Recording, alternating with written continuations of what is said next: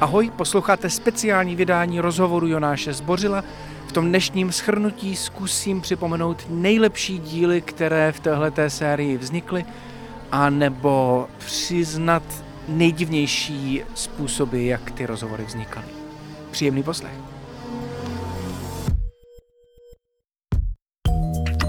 Než se pustím do první ukázky, tak chci říct, že jsem natočil celkem 25 dílů rozhovorů a ten nejkratší má 10 minut, ten nejdelší 44.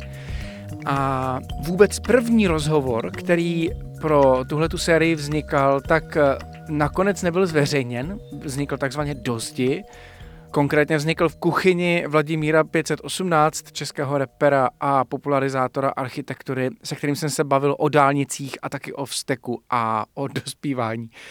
A nakonec jsme usoudili, že je to příliš intimní a příliš zvláštní rozhovor, ale mě hodně bavil v té době, kdy jsem ho dělal. Největší trému jsem měl při natáčení s irským komikem Dylanem Morenem, který na mě měl čas pouze po telefonu, zhruba 15 minut. Já jsem byl v té době zrovna nemocný a z redakce mi dorazila uh, změť kabelů a krabiček na nahrávání, které bylo třeba správně zapojit a pak vytočit číslo kam si do Irska. A samozřejmě z toho byl trochu průšvih, uh, ale nakonec se přes mé ukoktané otázky podařilo Dylenu Morenovi odpovědět fakt zajímavě. Nebavili jsme se tedy skoro vůbec o humoru ani o jeho stand-upu, který mimochodem podle mě nebyl až tak povedený, ale spíš o tom, co všechno dneska společnost dělá špatně nebo minimálně zvláštně. Takže tady si poslechněte první ukázku z těch nejzajímavějších rozhovorů, které jsme letos natočili. Dylan Moren. Right. And you were saying these times are anxious. Mluvíte o úzkostlivé době. Mně je 34, vám 50. Myslíte si, že žiju v komplikovanějším světě než vy, když vám bylo 30?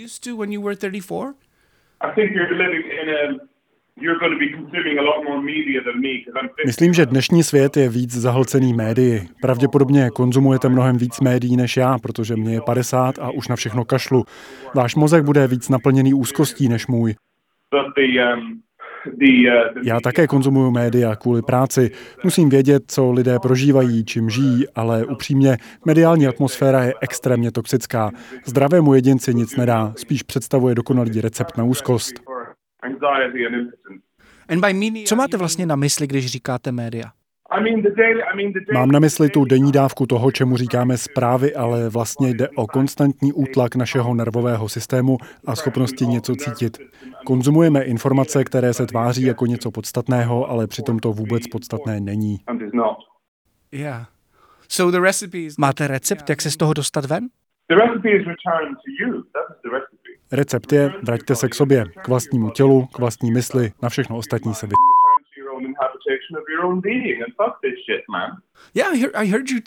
Někde jsem vás zaslechl mluvit o józe. Tu máte na mysli, když mluvíte o návratu k tělu? Vaše tělo jste vy. Žijeme v téhle karteziánské blbosti. Říkají nám, že máme trávit den přilepení k displejům a přežvikovat data a snažit se být lepší než ti druzí a udržovat se v tom šíleném víru úzkosti jen proto, aby na nás vydělal peníze někdo, o kom vůbec nic nevíme. Žijeme v době monetizovaného odcizení a samoty a všichni se na tom podílíme, protože máme strach se zabývat svými vlastními životy. Největší akt rebelství v moderní době je prostě být sám sebou. It's just to be yourself.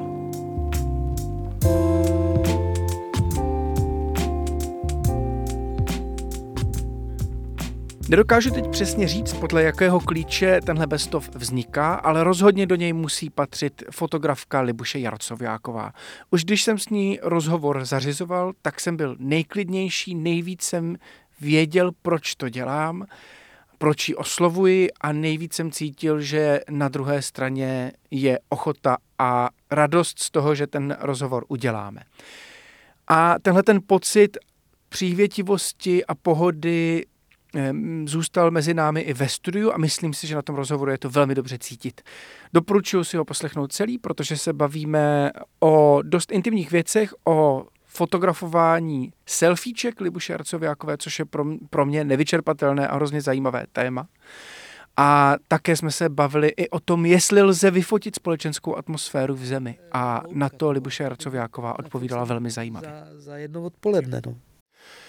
Vzhledem ke klubu Tepláreň i k těm demonstracím hnutí pro život je svět opravdu svobodnější, než když jste byla mladá? to je zvláštní. Ano i ne, jako e, myslím si, že fungují obrovský kliše a e, je takové jako úplně... Co tím myslíte těma kliše? No tak právě třeba v postoj, postoj třeba k rasám, postoj k migraci, postoj, postoj ke stáří, k seniorským skupinám, že to je takový jako hodně až někdy militantní já nevím, jestli ono jako asi to nebylo tak zjevný dřív. Svobodnější, pochopitelně, co se týká mobility, co se týká možností sebrat se, eh, pracovat nejrůznějším způsobem na dálku, eh, můžu tamhle někde sedět u moře a, a dělat online práci. To jsou všechno veliký benefity, které dávají lidem svobodu. Druhá věc je, jestli, schopni, jak, jestli jsou schopni eh, lidi eh, té svobody opravdu využít, jestli nejsme víc a víc zapřaženi v tom materiálním světě a v tom, v tom nutnosti si na to jakoby vydělat, v těch, v těch negacích, v tom, v tom vlastně hejtování, v tom, v tom, jak každý má možnost se vyjádřit k čemukoliv absolutně jako vulgárně, ne, z nenávistí, cokoliv kdokoliv může napsat to si myslím, že lidem bere, bere tu svobodu. Jo. Takže ono je to dvousečný, jako ta svoboda taky vyžaduje nějakou, podle mého názoru, nějakou míru základní tolerance. A je otázka, jestli ji máme.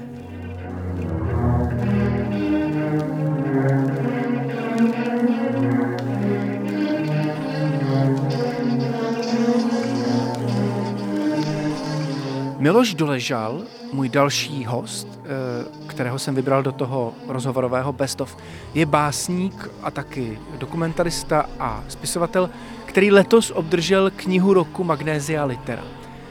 A to za sbírku Jana Budy brzy sbírat Lipový květ. Sbírku básní.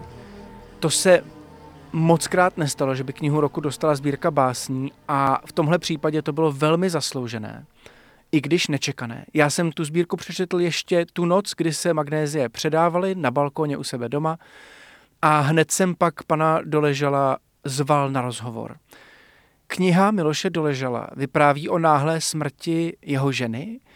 Je to tedy kniha o ztrátě, ale hlavně je to kniha o lásce a o tom, že láska přetrvá. A já myslím, že Miloš Doležal tohle všechno v tom rozhovoru dokázal předat nejen mě, ale hlavně posluchačům. A že to snad z téhle ukázky bude cítit. Není to snadný, no. ale to se ničím neomlouvám, to prostě jen no, teď, teď jsem právě chtěl říct, že já jsem vás před tím rozhovorem poprosil, abyste mi jednu báseň přečetl a nevím, jestli je to pořád dobrý nápad, ale byl bych, byl bych samozřejmě jo, rád. Jo, zkusíme to, můžeme to zkusit. To je docela ústřední text, který popisuje ten 17. červen 2021 čtvrtek popolední, 17. června. Teď tu byla a už není. Probuzení. Psí kolizuje bezvládné nohy. Ledové obklady na chvíli vědomí. Úží se dech, nech, nářek. Od podlahy ke stropu tíseň v uších. Vrtulník odnáší tělo z duší na chovou. Drnčí sklo. Tenhle ten text mě strašně silně zasáhl a ještě víc potom, když jsem eh, se dozvěděl, že ty texty opravdu vznikaly v uh, přímém přenosu. Takže jsem si vás představoval uh, na té samotě na Vysočině, odkud opravdu hmm. vzlétá helikoptéra hmm. s vaší manželkou a, a vy sedíte už někde uvnitř a píšete tu báseň. Eh, já si samozřejmě dovedu představit, že tam, že, že to asi takhle, takhle rychle nešlo, ale, ale jak vás tehdy napadlo vzít do ruky papír a tušku? Protože pro mě, pro mě samozřejmě ta představa toho, že člověk je úplně bezmocný a jediný, co může, je vzít do ruky papír a tušku a napsat tu báseň a hmm. trochu tomu rozumím, vy jste to sám naznačoval, že, že už jsme se vlastně jednou takhle potkali nad básněma, ale bylo to z druhé strany, vy jste četl moje básně v takové podobné situaci a pro mě prostě ta představa toho, že člověk je v úplný beznaději a proto sáhne po papíru a tušce hmm. je zajímavá. No, je to svým způsobem bláznoství, jo? protože vystřelujete šíp e, slov proti smrtelnosti, proti smrti a je to naprostá bezmocnost. Jo? Ale nic jiného nemáte v ruce, možná ještě modlitbu nebo zoufalý křik, ale ten křik je prostě taky hlavně dovnitř. Jo? Můžete řvát eh, od podlahy ke stropu nebo vylezete na dvůr a řvete do nebe, ale eh, stejně vám to není nic platný. Eh, u těch slov, u toho zapisování, psaní je fakt důležitý ta, i ten kontakt prostě té ruky, mysli, ruky, duše s tuškou. Já jsem píšu normálně tuškou, zavám zápisník, hmm. nepíšu do počítače. Mm, takže pro mě to byl jakoby fyzický úkon, fyzický akt. Jo? A víme, že každá tragédie, jo, každá bolest v nás rozevře nějakou, nějakou škvíru a je to prostě nějaká jako taková průrva. Jo. A ta průrva hm, jakoby mluví, jo, nebo nějak něco, něco může psípat, nebo naříkat, nebo volat, nebo zpívat, nebo radovat se. A ve mně prostě vyvolal ty, tenhle, jako tuhle potřebu, eh, děj se, co děj, eh, zaznamenávat, eh, zachycovat jak se dlouhá léta zabývám dokumentem a rozhlasovým dokumentem taky převážně, eh, tak jsem vlastně svým způsobem dokumentarista. Jo.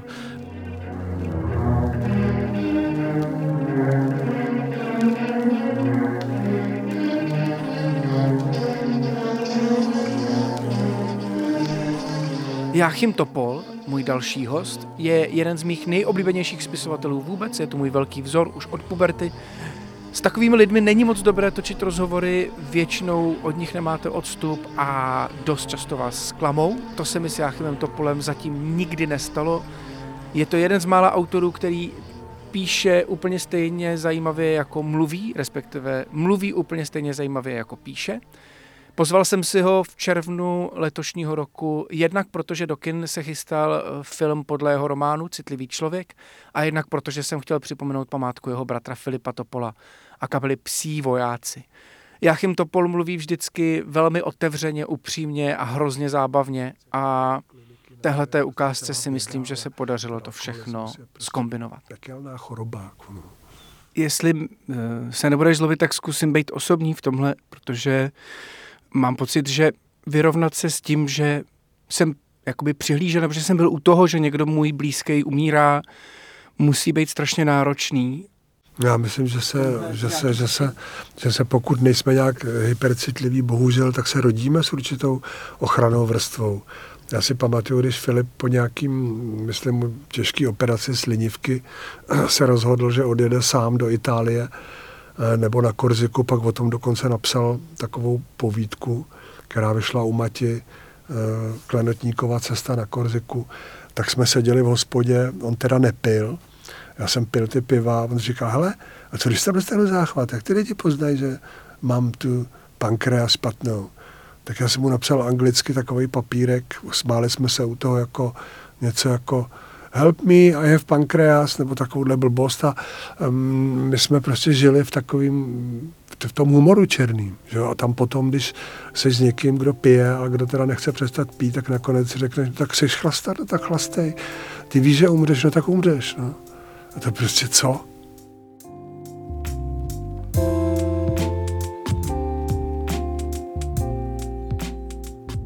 Herečkou Denisou Barešovou jsem se potkal eh, na festivalu v Karlových Varech a přiznám, že jsem do poslední chvíle myslel, že ten rozhovor vůbec nebude zajímavý, že nebude dobrý a že bude velmi krátký. Myslel jsem si, že Denisa Barešová nemá úplně zájem se mnou mluvit, ale jakmile jsem spustil diktafon, atmosféra ve výtahové lobby hotelu Thermal se naprosto změnila a byl z toho jeden z nejzajímavějších, nejintimnějších eh, rozhovorů v celé sérii. velký rozdíl. Registrujete status umělce tím pádem? Ministerstvo kultury řeší, že by možná bylo dobrý nějak implementovat eh, základní pracovní podmínky pro umělce a veřejnost často říká, no ale teď eh, tak jsou to umělci, tak přece to k tomu patří. Tak jak to vnímáte vy? No registru samozřejmě bych si strašně přála, aby jako uh, to dostalo jako zní to hrozně, ale abych hrozně byla ráda, abychom jako byli bráni jako seriózně, jako normálně pracující lidi, kteří se o sebe musí postarat. A to, že to je jakoby nezměřitelný uh, okem, že my pracujeme nějak s emocema, který nevidíme, nemůžeme prostě tady nakreslit, jako, tak um, mě to někdy jako strašně bolí, když prostě znova a znova budu poslouchat, tak uh, buď ráda, že to vůbec můžeš dělat a že za to ještě dostaneš zaplaceno, tak co, co bys jako chtěla víc ještě? To já, já už jako ohledně toho nemám slov a jako jo, musí se to změnit, zásadně se to musí změnit. Naprosto, to je prostě úplně, protože ta kultura je naší naprosto nedílnou součástí. A já jsem jako vyrostla v rodině podnikatelů, kteří kulturu sledují, ale není nedílnou součástí jejich života. A mýho je a nedokážu si to bez ní představit. A přesně kolikrát, když si říkám, ale moje práce prostě je tady, co tady dělají pro nás doktoři a hasiči a tak dále a tak dále. A pak se vždycky ale vrátím k tomu, že si říkám pro boha, ale jak my to tady jakoby držíme, to, tu společnost, jak to hejbe s lidma, jak eh, prostě to mění životy a, to jakoby, a nenadsazuju to opravdu, když někdo jde do divadla, může mu to změnit život. Já jsem jednou viděla před čtyřma lety seriál, který mi jako změnil život zásadně, protože tam viděla nejenom člověka, který byl úplně stejný jako já a koukala jsem se do zrcadla a pomohlo mi to jako dostat se z něčeho, z čeho jsem si myslela, že se nikdy nedostanu. Bylo to pro mě tak strašně silný moment a tak strašně silný zážitek, že teďka už na tu kulturu jako naprosto nedám dopustit, když jsem si to sama prožila. Mi to zachránilo život a to fakt jakoby si nedělám prdel.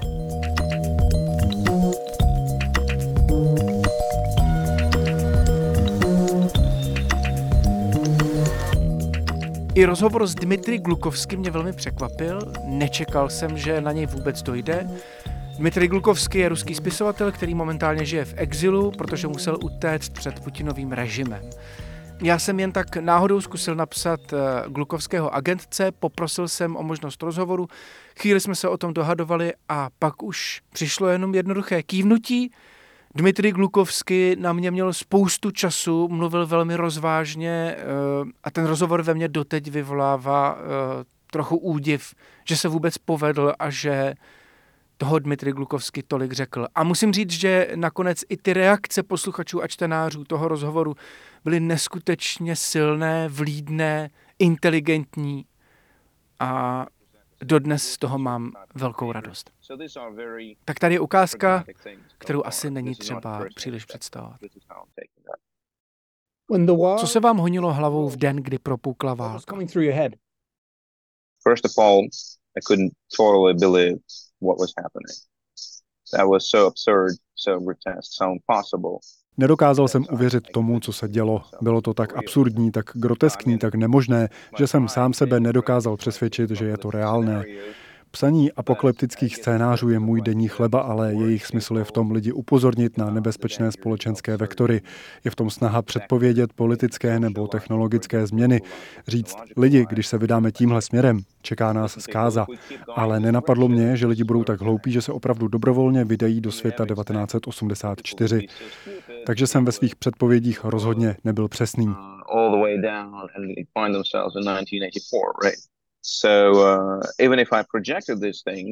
Uh, v den, kdy začala válka, byl můj messenger plný rozhorčených zpráv. Ten starý syn to opravdu udělal. Srdce mi bylo o 106, jako kdybych byl po sportovním výkonu. Trvalo mi 30 vteřin se rozhodnout, co dál. Buď se vymezím proti válce, nebo budu mlčet. Věděl jsem, že když teď promluvím, ztratím všechno, co v Rusku mám. Ten den jsem byl v zahraničí a bylo mi jasné, že se už nebudu moct vrátit.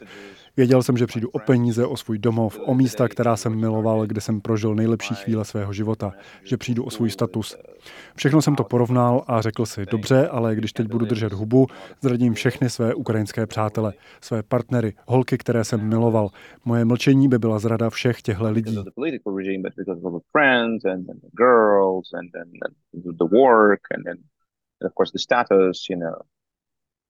And then I kind of Napsal jsem tři knihy o nebezpečích diktatury nebo nukleární války a byly psány s pocitem, že popisují dalekou budoucnost. Ale ne, Tohle byl sakra moment pravdy. Chvíle, kdy bylo jasné, že si musím stát za svými slovy. Měl jsem strach, ale právě proto jsem se rozhodl, že se musím ozvat. I za lidi, kteří v Rusku zůstali, protože když to neřeknu já, kdo tedy? Lidé doma očekávají návrat stalinistické diktatury a útlaku. Bojí se víc než já.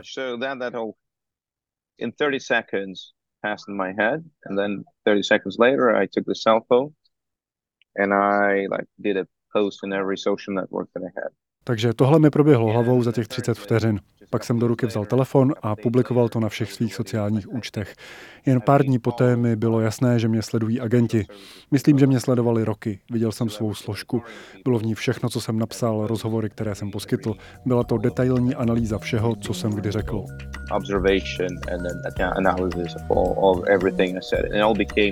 That case.